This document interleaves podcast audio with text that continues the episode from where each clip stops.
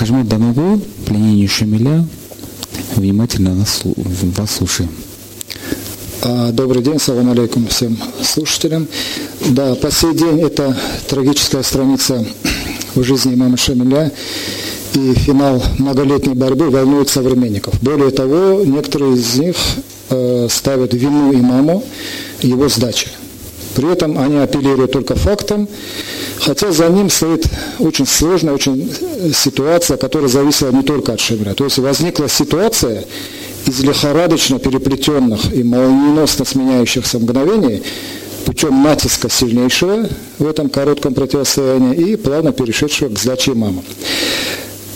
Прежде чем продолжить разговор, я хотел бы отметить, что э, любителей, так сказать, вот этого, э, вернее, не любителей, а интересующихся вот этим фрагментом из истории имама Шамиля, вообще Дагестана и Кавказа, я бы подразделил бы, разделил бы на три категории. Первая категория – это люди, которые на самом деле хотят, э, на самом деле интересуются, хотят выяснить, сами читают, но э, в силу того, что э, неопытные, так сказать, в этом деле, пытаются узнать, расспрашивая, слушая, читая об этой ситуации. Как же так произошла эта сдача? Вторая категория – это люди, которые давно себе уяснили, что это предательство, что вот э, Шамиль не должен был сдаваться, а должен был погибнуть.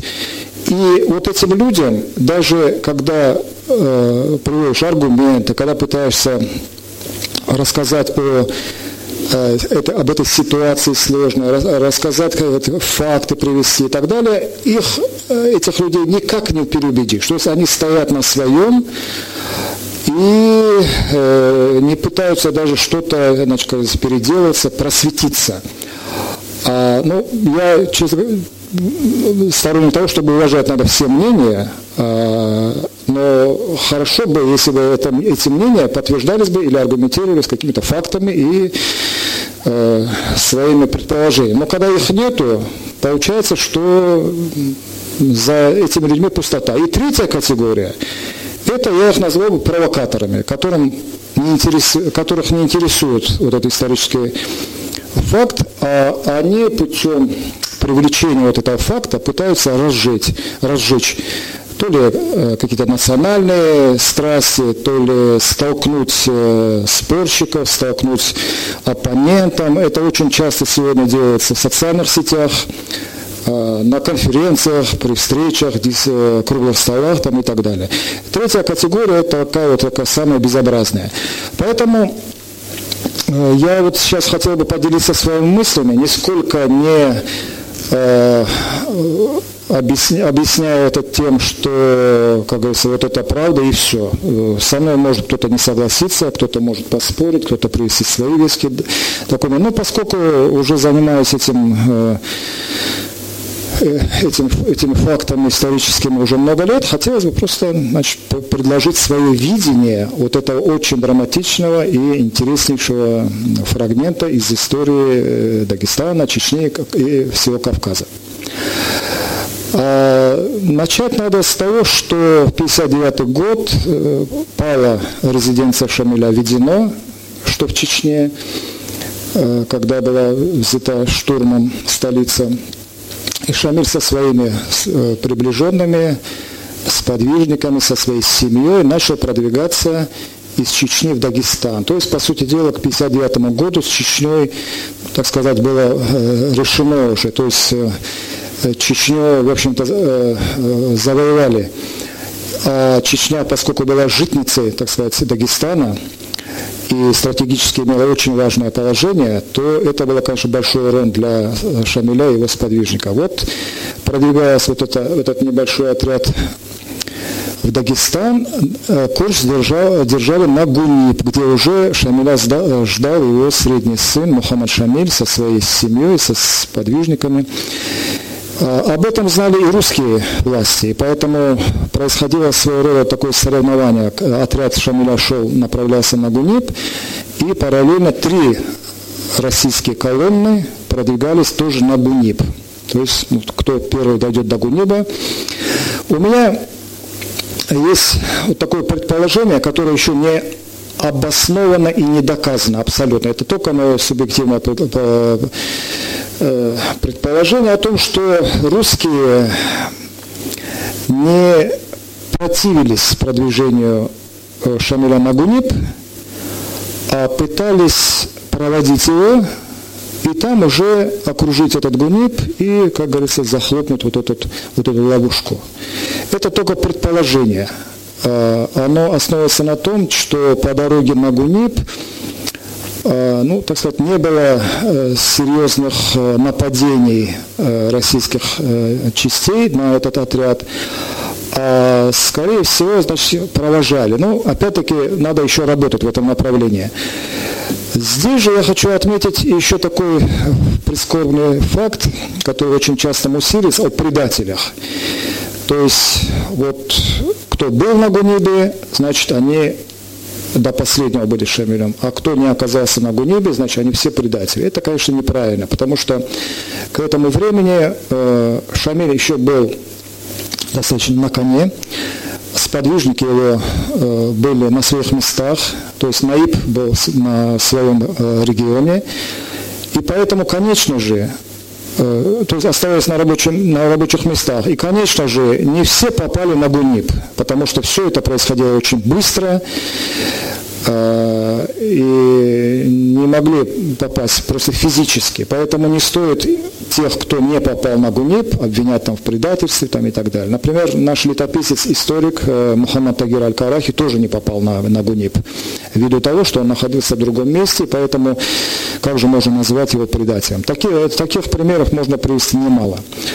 Так вот, Единственное, здесь я лично я могу э, э, осудить только тех, Э, которые во время перехода на Гунип через населенные пункты, когда совершались нападения из местных же самих жителей на вот этот караван Шамиля с целью ограбить его казну, значит, отбить лошадей, оружие там и так далее. Вот, эти, вот эта ситуация, конечно, очень грустная. То есть вчера они еще были под властью имама, а сегодня, увидев перелом вот сознание, увидев перелом в э, силах, они э, начали нападать на Скажем, а по, э, не могу не задать вопрос, который, наверное, у радиослушателей. Вот э, я его почувствовал. Вот вы говорите грустно. А вот э, какое было отношение у людей? В чем грусть? Ну, что это было? Может быть, они э, вообще к Шамилю уже относились как к человеку, который их завел непонятно в 20 лет, непонятно чем занимался. Я вспоминаю, что была так называемая дагестанская милиция, которая фактически это люди ополчения, которые ну, на стороне э, властей значит, царских. И, может быть, э, романтики какие-то, которые бредят имаму Шамамилем, это одна позиция, а есть, может быть, позиция людей, которые говорят, что на тот момент было стало очевидно, что выбранный имаму Шамилем путь э, был тупиковый, может быть, из-за этого были эти нападения. Понятно. Грустно, я имею в виду мне грустно. Вот, значит, предполагать, что вот такая была картина. Историки когда... тоже люди. Да, конечно. А на самом деле дагестанская милиция, дагестанский конный полк, там служили те, кто, опять-таки, по своим каким-то убеждениям, по каким-то кровным делам, по каким-то, ну, в конце концов, сословным признакам, они не, при, не восприняли э, имама Шамиля, его движение, его борьбу и, соответственно, служили э, российской, в российской армии, в милиции.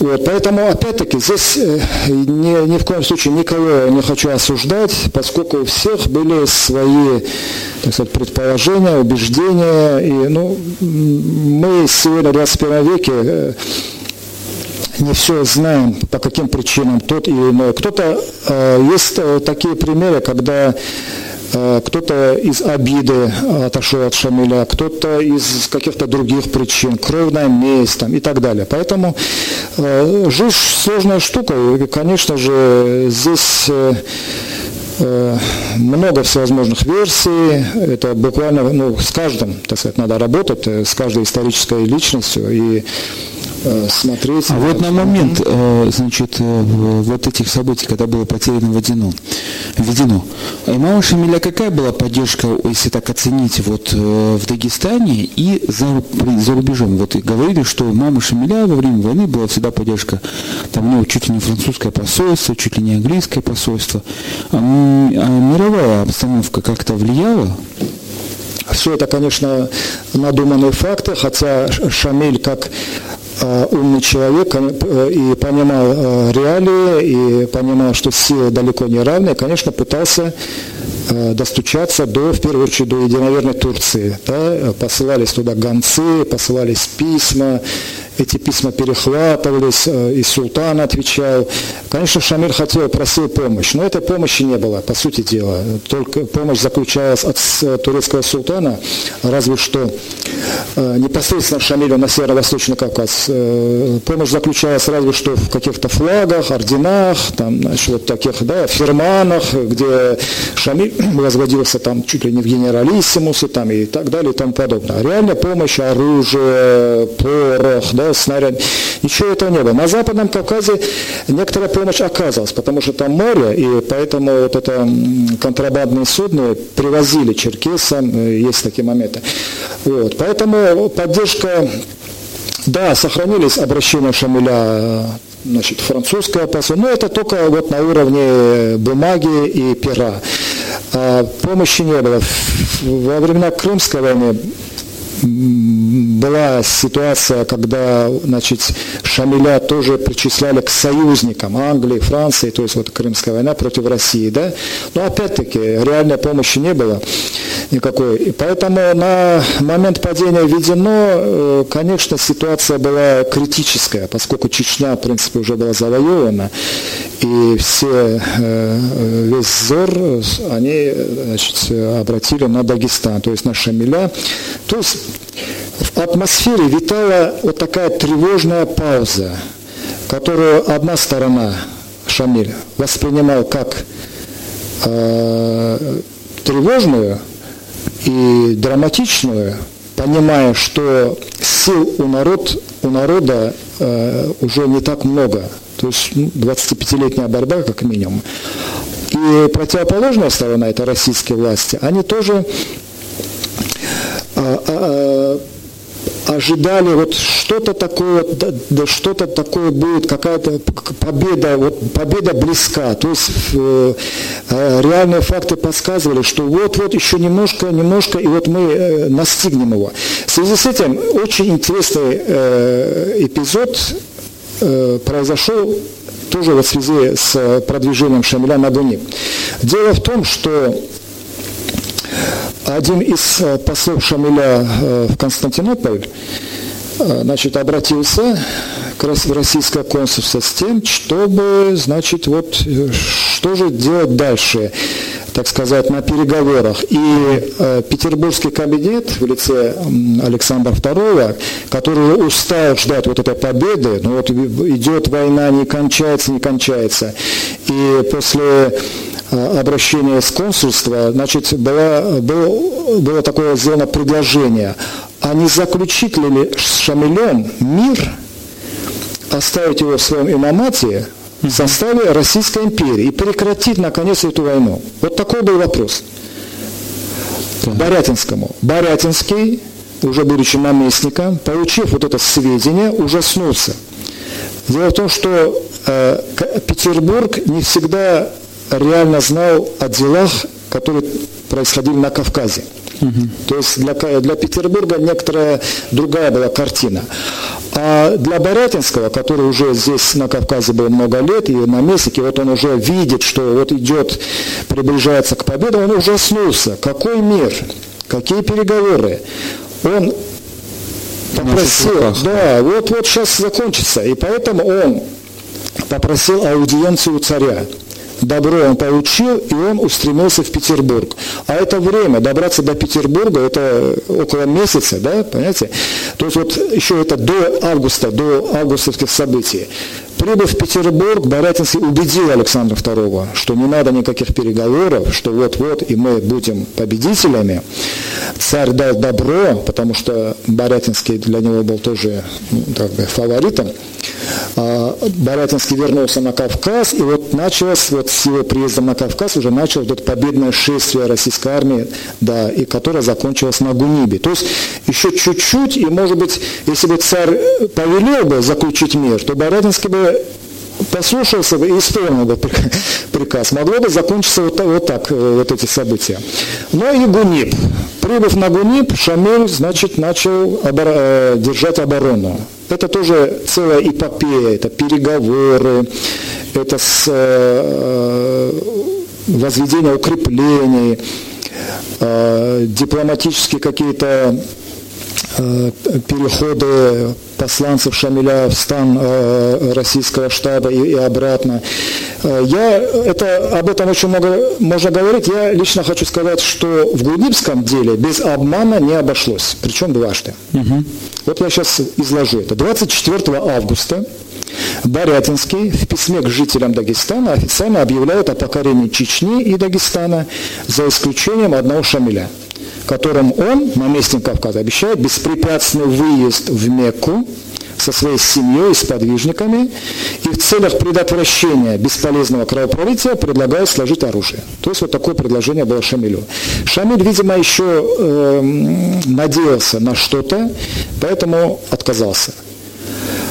Дальше Борятинский заявляет, если же Шамиль до вечера завтрашнего дня, то есть до 25 августа вечера, не воспользуется великодушным решением императора, то все бедственные последствия его личного упорства падут на его голову и лишат его навсегда объявленных ему мною милости. Это цитату я э, э, прочитал.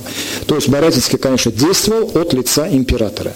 То есть до вечера следующего 25 августа, если Шамиль изволит это, то он отпускает Шамиля в Мекку, значит, с всеми, с семьей, со своими сподвижниками. Если нет, то тогда будет штурм. Что же произошло дальше? Однако и ультиматум до вечера завтрашнего дня, то есть до 25 августа, царские войска не соблюли. Перед рассветом 25 августа с помощью лестниц, веревок, крючев охотники, а за ними батальон забрались на гору. То есть к этому времени, когда мы говорим, что неприступный гунип, ну, я думаю, что история свидетельствует, что неприступных крепостей не бывает. В конце концов, все крепости берутся. Берутся, да. А что касается русской армии на Кавказе, то много лет прослужив на Кавказе, э, спецвойска, они, конечно, владели вот этими приемами. То есть, например, на Гунип солдаты, вот эти охотники, они залезли, обувшись в лапти, с тем, чтобы ну, не скользили ноги, да, по, э, пробираясь наверх по скалам, воспользовались этими крючьями, лестницами и так далее, они залезли на этот гунит. А проблема заключалась в том, что гунит на самом деле очень хорошая была позиция, но сил людей было очень мало у Шамиля с тем, чтобы держать оборону по периметру вот этого Гуниба, понимаете? А, количество защитников Гуниба ориентировочно считается где-то около 427, 423, вот разных дата. То есть не было даже 500 человек. Это надо учитывать, что среди этих 400 с лишним человек были женщины, дети, значит, э, люди пожилого возраста, по сути дела, людей, э, держащих способных оружие и быть полноценными воинами, там было очень мало. Поэтому и женщины там тоже были с оружием. И вот после первого приступа масса вот таких интересных сведений о том, что даже женщины принимали участие там, и погибли там многие. То есть вот такая была драма. Забрались на гору, то есть войска его императорского величества, не дожидаясь, я подчеркиваю, окончания временного перемирия, не сдержали обещания своего главнокомандующего. То есть главнокомандующий даже и не, и не знал, что э, рано утром э, начался штурм. Он находился на Кигерских высотах в своем лагере и об этом даже не знал. Борятинский кстати, особо не переживал, а был приятно удивлен, когда ему доложили, что его войска уже оказываются на Гунибе. То есть прочь слова, обещания, принципы. То есть все понимали, что идут уже последние минуты великой эпохи противостояния. Поэтому и Борятинский уже чувствовал приближение вот чего-то такого необычного, торжественного, победного. Притом его беспокоила только одна мысль. Какая? Взять живым Шамиля. Угу. Борятинский, как кавказец, понимал, что э, Шамиль и его сподвижники могут добиться до конца, и поэтому он очень хотел, чтобы Шамиль был живым. Более того, еще приближался день Тиза имениться государя-императора, и он хотел взять, так сказать, ну, подарочек э, царю, с том, вот, значит, вот, и поэтому Борятинский учредил, так сказать, э, сумму в 10 тысяч рублей тому, кто значит, сделать так, чтобы Шамиль прибыл к нему живым и невредимым. С этой задачей хорошо справился полковник Лазарев, который знал язык и который был отправлен э, к, к селению Гунип непосредственно, то есть на горе Гунип, к селению Гунип, где закрылись, так сказать, последние сподвижники, последние защитники Гуниба. Прибыв к Гунибу, Лазарев надо ему отдать должное. Он сумел убедить Шамиляев, чтобы идти на переговоры к Сардару, то есть к Борятинскому. Вот здесь я хочу заострить внимание. Не сдаваться, а идти на переговоры к Борятинскому, который сидел в это время уже в Березовой роще знаменитой, где сейчас это беседка Шамиля, да, со своим штабом, и ожидал прибытия Шамиля на переговоры. При этом полковник Лазарев обещал, значит, давал слово Шамилю в том плане, что, значит, переговоры пройдут, и ты вернешься к себе. Вот, в частности, один из подвижников Шамиля, Ибрагим из э, селения Гемры, земляк имама Шамиля, впоследствии он так описывал последние минуты имама э, перед выходом его на переговоры к князю Борятинскому. Я зачитаю эту цитату. Он пишет, прибытие имама главнокомандующему было прежде всего следствие многочисленных и настойчивых просьб как внутри селения, так и за его пределами, с условием возвращения его обратно после того, как имам встретится с главнокомандующим. Но русские, пишет Ибрагим, не сдержали своего обещания и не допускали к Шамилю его асхабов. Вот такая ситуация была а, в Гудибе на тот момент. При этом надо, конечно, вжиться, так сказать, в ту, в ту атмосферу, когда вот это напряжение, когда уже весь Гуниб был полон солдат, офицеров, вот этих охотников. Вот-вот ждали, Шамиль заперся в этом небольшом селении Гуниб вот-вот э, что-то произойдет, или последний штурм и кровавый, и на этом будет закончено, или же все-таки будут какие-то переговоры, или будет сдача в плен там, и так далее. То есть вот такая ситуация, это держала в напряжении практически всех, как самого Шамиля, так и противоположную сторону. И здесь э, опять-таки надо сделать э, небольшой акцент на то, почему Шамиль все-таки пошел на переговоры. Ведь он хотел биться до конца современники рассказывали, э, то есть которые видели его, что он с ружьем, ну, с, э, засученными рукавами пытался всех убедить, что надо до конца биться и, как говорится, лечь там, так сказать, последние минуты провести в бою.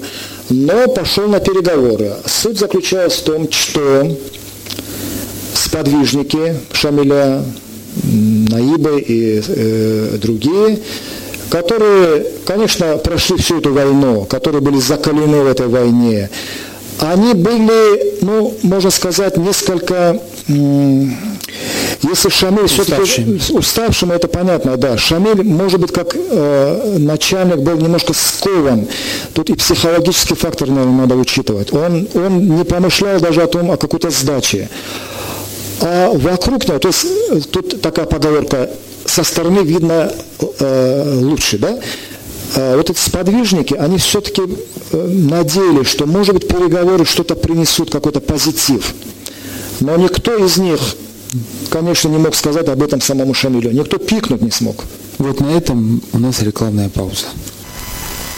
Добрый день еще раз, уважаемые радиослушатели. Второй час программы «Гражданская оборона», в которой мы продолжаем обсуждать историю с доктором исторических наук Хаджиматом Данаго. И мы сегодня обсуждаем такой, казалось бы, маленький, но очень важный, болезненный, как, как некоторые считают, момент для истории Дагестана. И у нас звонок. Алло. Салам алейкум, ребята. Валейкум салам. Вот такой вопрос. Почему вот историки, профессоры основную тему обходите? Последние 56 7 8 9 русские войска воевали не с имамом Шамилем, а с средой. То есть убивали там баранов, э, леса сжигали, а на как так-то на войну не шли. А, вот это позорную войну вели. Вот это я ни разу не слышал, чтобы кто-то из вас так говорил или это. И, и вот это Боротинский был у царя, вот это утвердит вот эту позорную войну, чтобы царь согласился, который выдумал вот это Лазарев, который всю жизнь тут воевал. Ваш собеседник э, написал на эту войну э, книгу приличную, но у меня она забрали и исчезла. Вот эта тема, почему вы не раскрываете? Это пожарную войну со стороны царских войск. Война со средой горцев а не с э, э, воинами. Спасибо.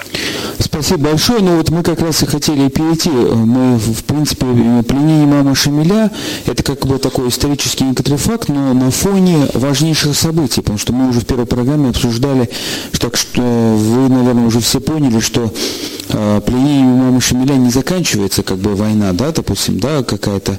Э, вот мы вот с этой программы тоже я задал вопрос, который сейчас, наверное, повторю, но по, после того, как мы все-таки все-таки продолжим так вот некоторые технические детали, которые задам. Ну вот э, имам Шамиль прибыл в ставку э, значит, наместника, но как бы для переговоров, а не для сдачи.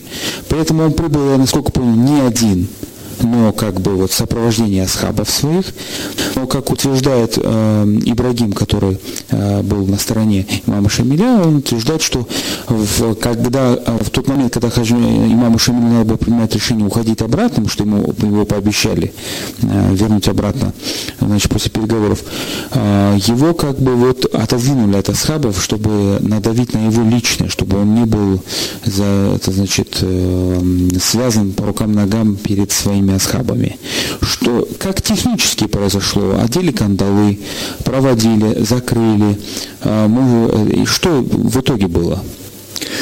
А, то есть технология вот этого факта, да? Прежде да. чем и, да. я расскажу об этом, уважаемому слушателю хотел сказать, на самом деле очень верно он подметил, а это была тактика такая, понимаете, это тактику, которую еще начал Ермолов, это тактика выжженной земли, Э, рубка лесов, продвижение э, значит, вглубь гор, э, угон баранты, угон стад. Это была государственная политика это, или, отдельных, или отдельных людей? Это политика колониального завоевания. Все. У нас телефонный звонок еще один. Mm. Алло. Салам алейкум. Алейкум салам. А у меня один вот такой вопрос есть. Насколько точна информация, которую дает Максуд Алиханов насчет вот этой истории Лени Шамиля? Ну, наверное, Спасибо. Максуд Алиханов э, талантливейший человек, это и художник, и публицист, и военный, и как человек, конечно, очень можно. Но он из другого лагеря. Надо отдавать должность его природным качествам человеческим, таланту.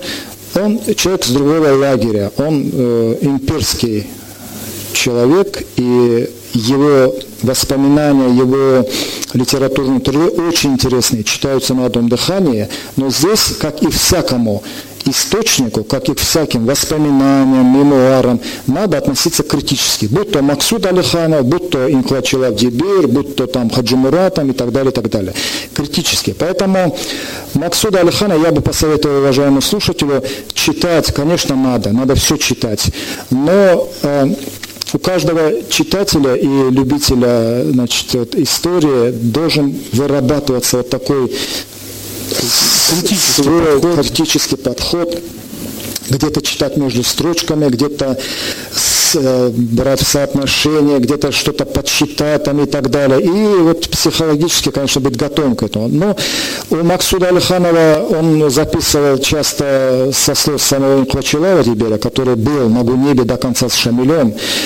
Вот, и поэтому, если есть какая-то, а, а она есть, какая-то негативное, негативное отношение Максуда Алиханова к самому Шамилю, то это легко объяснимое, да, как, потому что, как я уже сказал, это имперский человек, был человек противоположного лагеря. Но вот это э, надо отметать, конечно, а факты, которые он приводит, они достаточно интересны. То есть он заставил еще этих людей, участников этих событий, и расспрашивая их. Другое дело, в каком ключе и как он преподносит то, что ему рассказали сподвижники Шамиля и современники, это уже, говорится, от читателя очень много зависит. То есть вот такая ситуация. А возвращаясь к событиям непосредственно до переговоров, очень интересные э, моменты происходили. То есть я вот э, сказал о том, что сподвижники хотели, чтобы Шамиль вышел на переговоры, и действовали через Гази Мухаммада, сына Шамиля. То есть Гази Мухаммад именно озвучил желание сподвижников само отцу, потому что сами они, конечно, не могли сказать об этом имаму. Вот. И Шамиль тогда, идя, так сказать, навстречу, он несколько раз говорил, что не ждите от этих переговоров добра. То есть меня обманут, как и раньше э, обманывали. То есть были такие случаи, когда он все-таки, когда был обманут э, кавказскими властями. Тем не менее, желая для своего окружения, так сказать, блага, он пошел на эти переговоры.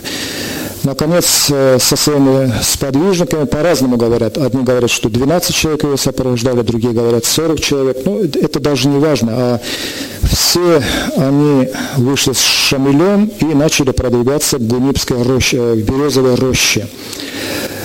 А, по пути следования к Борятинскому вот эти службы, офицеры э, предприняли такой шаг, дабы оттеснить сподвижников Шамиля, чтобы к Борятинскому Шамиль прибыл один. При этом Борятинский отдал приказ, чтобы Шамиль был при оружии.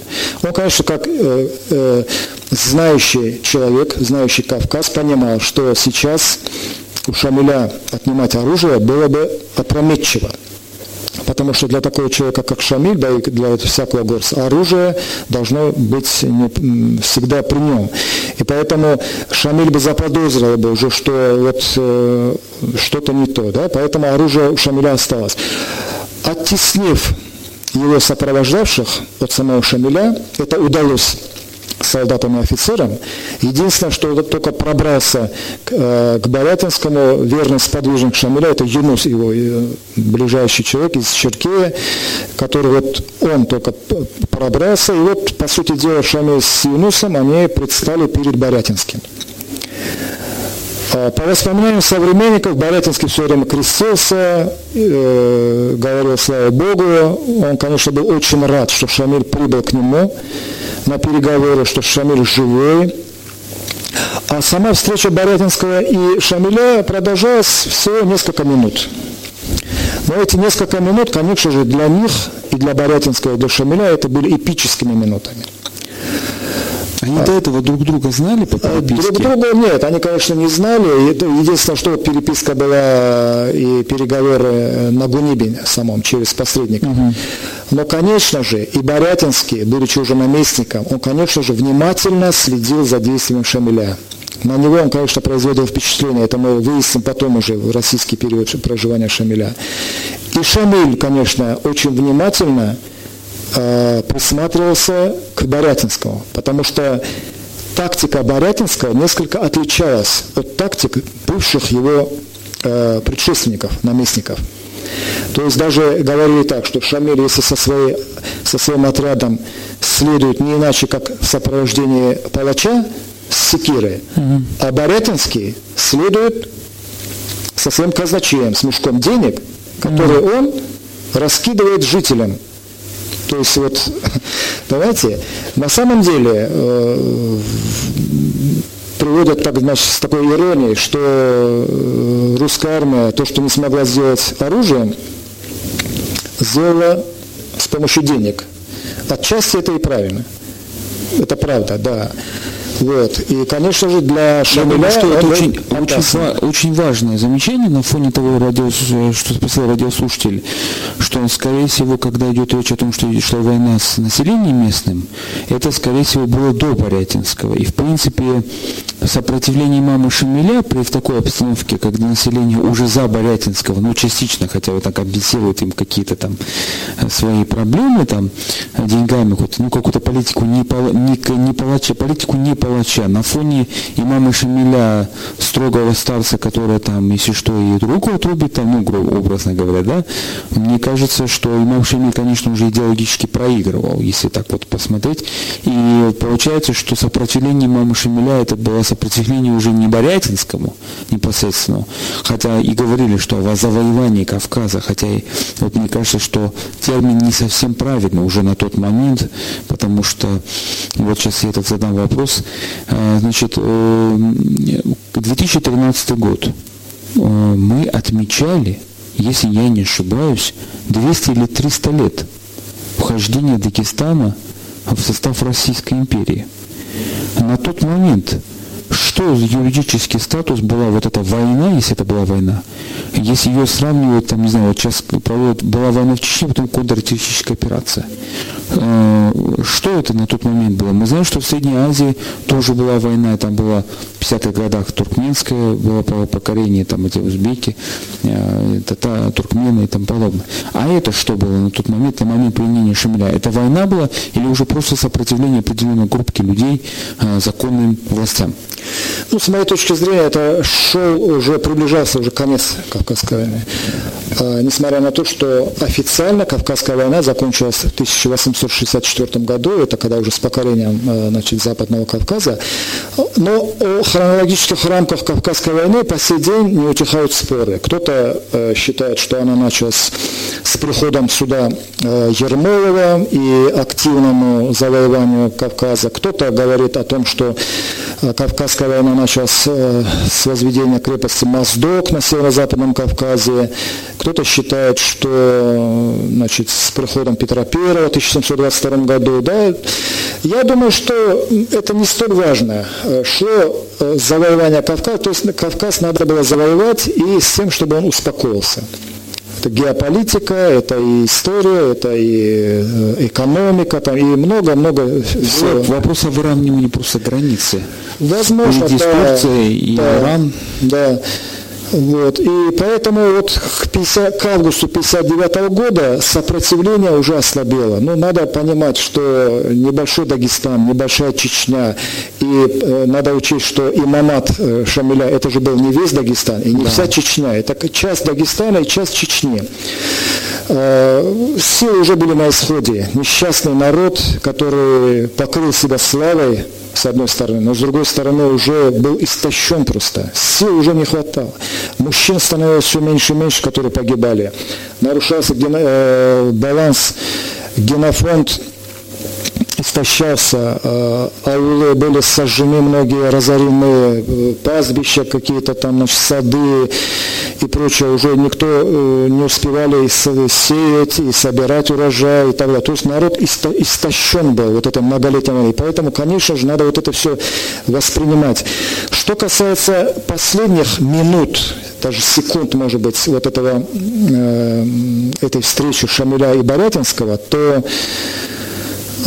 попытаюсь я, так сказать, ну, представить эту картину. Баратинский обратился к Шамилю и сказал, что я вчера тебе предлагал значит, идти в Мекку, угу. делать коридор и со своими сподвижниками, с семьей, но ты не захотел этого.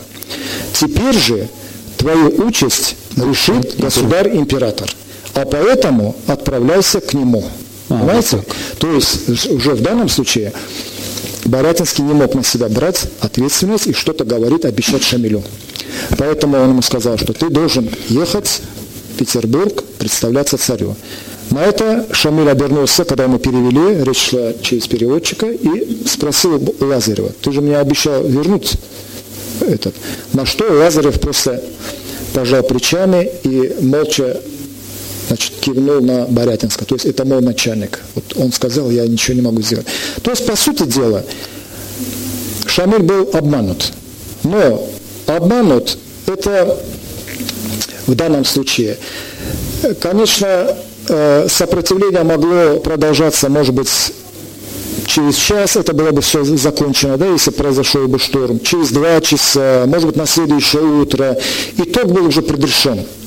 Но если мы говорим с точки зрения этики, да, так сказать, то здесь, конечно, э, произошел обман. А как сама пропаганда вот сейчас это называется пропаганда, вот mm-hmm. война, там информационные войны.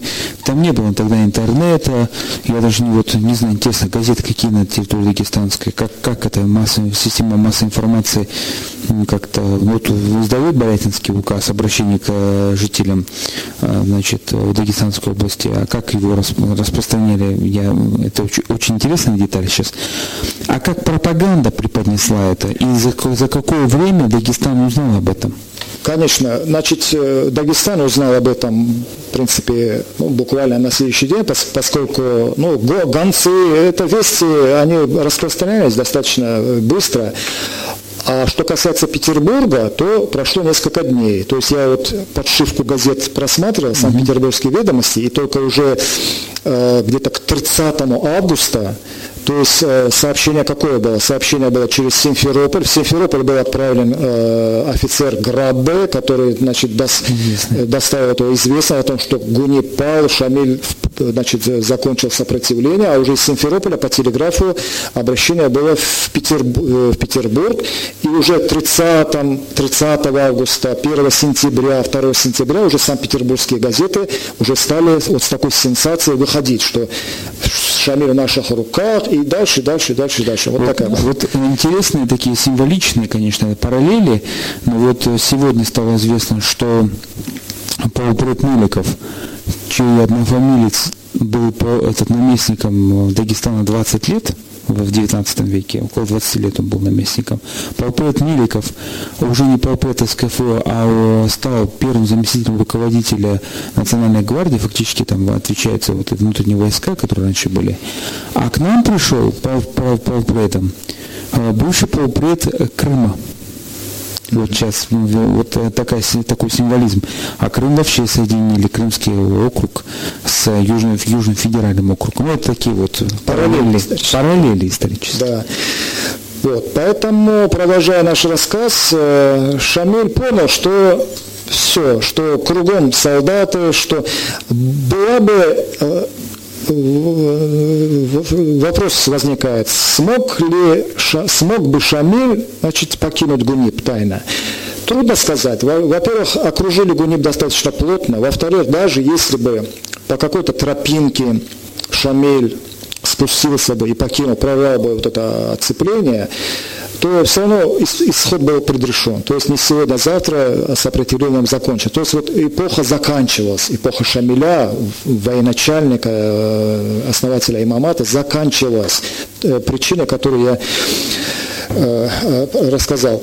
Ну и, конечно же, вопрос возникает у некоторых оппонентов о том, что Шамиль должен был, конечно, погибнуть так. Я в таких случаях всегда говорю так, что если человек более-менее дружен с религией, он понимает, что нет смерти ранее определенного часа. И человек может умереть и в постели, человек может умереть во время боя и так далее. Да? Шамиля никто не может объявить, э, обвинить трусости. Он не раз был и в схватках.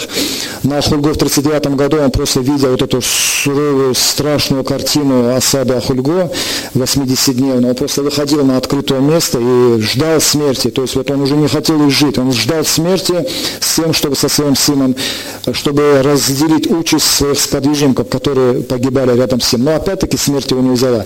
То есть тут э, э, ситуация такая, что то есть час его еще не пришел. А посмотрите, где пришел его час. Кто знает. Это кладбище Джанат аль-Бакия в Медине. То есть, понимаете, вот там час его пришел. Поэтому разговор о том, что Шамиль должен был погибнуть, что значит должен был погибнуть? Человек, здесь я хочу привести пример э, с, из истории ислама, когда э, мы говорим о том, что Шамиль был похож на Халида бин Валида. Сподвижника пророка, алейхиссалам, который, желая быть убитым в бою на пути Аллаха, врывался в самую гущу сражения, на его теле не было местом размером с ладонь, как говорили, на котором не было следа от ранения. Но Всевышний предопределил ему умереть в своей постели, никем не побежденным. Понимаете? Когда люди приходили к нему, э, лежащему дома, с многочисленными ранами, он сетовал на то, что, участвуя в сотне сражений, он сейчас умирает в своей постели. Поэтому и Шамилюда тоже было предрешено умереть в Медине, то есть совершив хадж, а прожив огромную, э, насыщенную всевозможными событиями жизнь, умереть в Медине и быть похороненным на известном кладбище Джанат аль-Бакия. Ну, я бы хотел э, еще сказать о том, что, что дало Э, народ, народам Дагестана и Чечни именно вот это вот, вот такой конец, о котором мы сейчас э, рассказали. То есть вот приход Шамиля на переговоры и, так сказать, ну, сдача. Э, конечно, пропаганда, она преподносила вот этот факт как пленение Шамиля. И картины были, писали художники, и стихи сочинялись и так далее. А здесь надо отметить, что своей борьбой Шамиль и его последователь добились от империи, не побоюсь этого слова сказать, признания и сохранения своих традиционных форм исторического бытия. Я перечислю. Было сохранено джаматское самоуправление. Второе. Адатское и шариатское право. Третье. Исходные формы делопроизводства на арабском языке.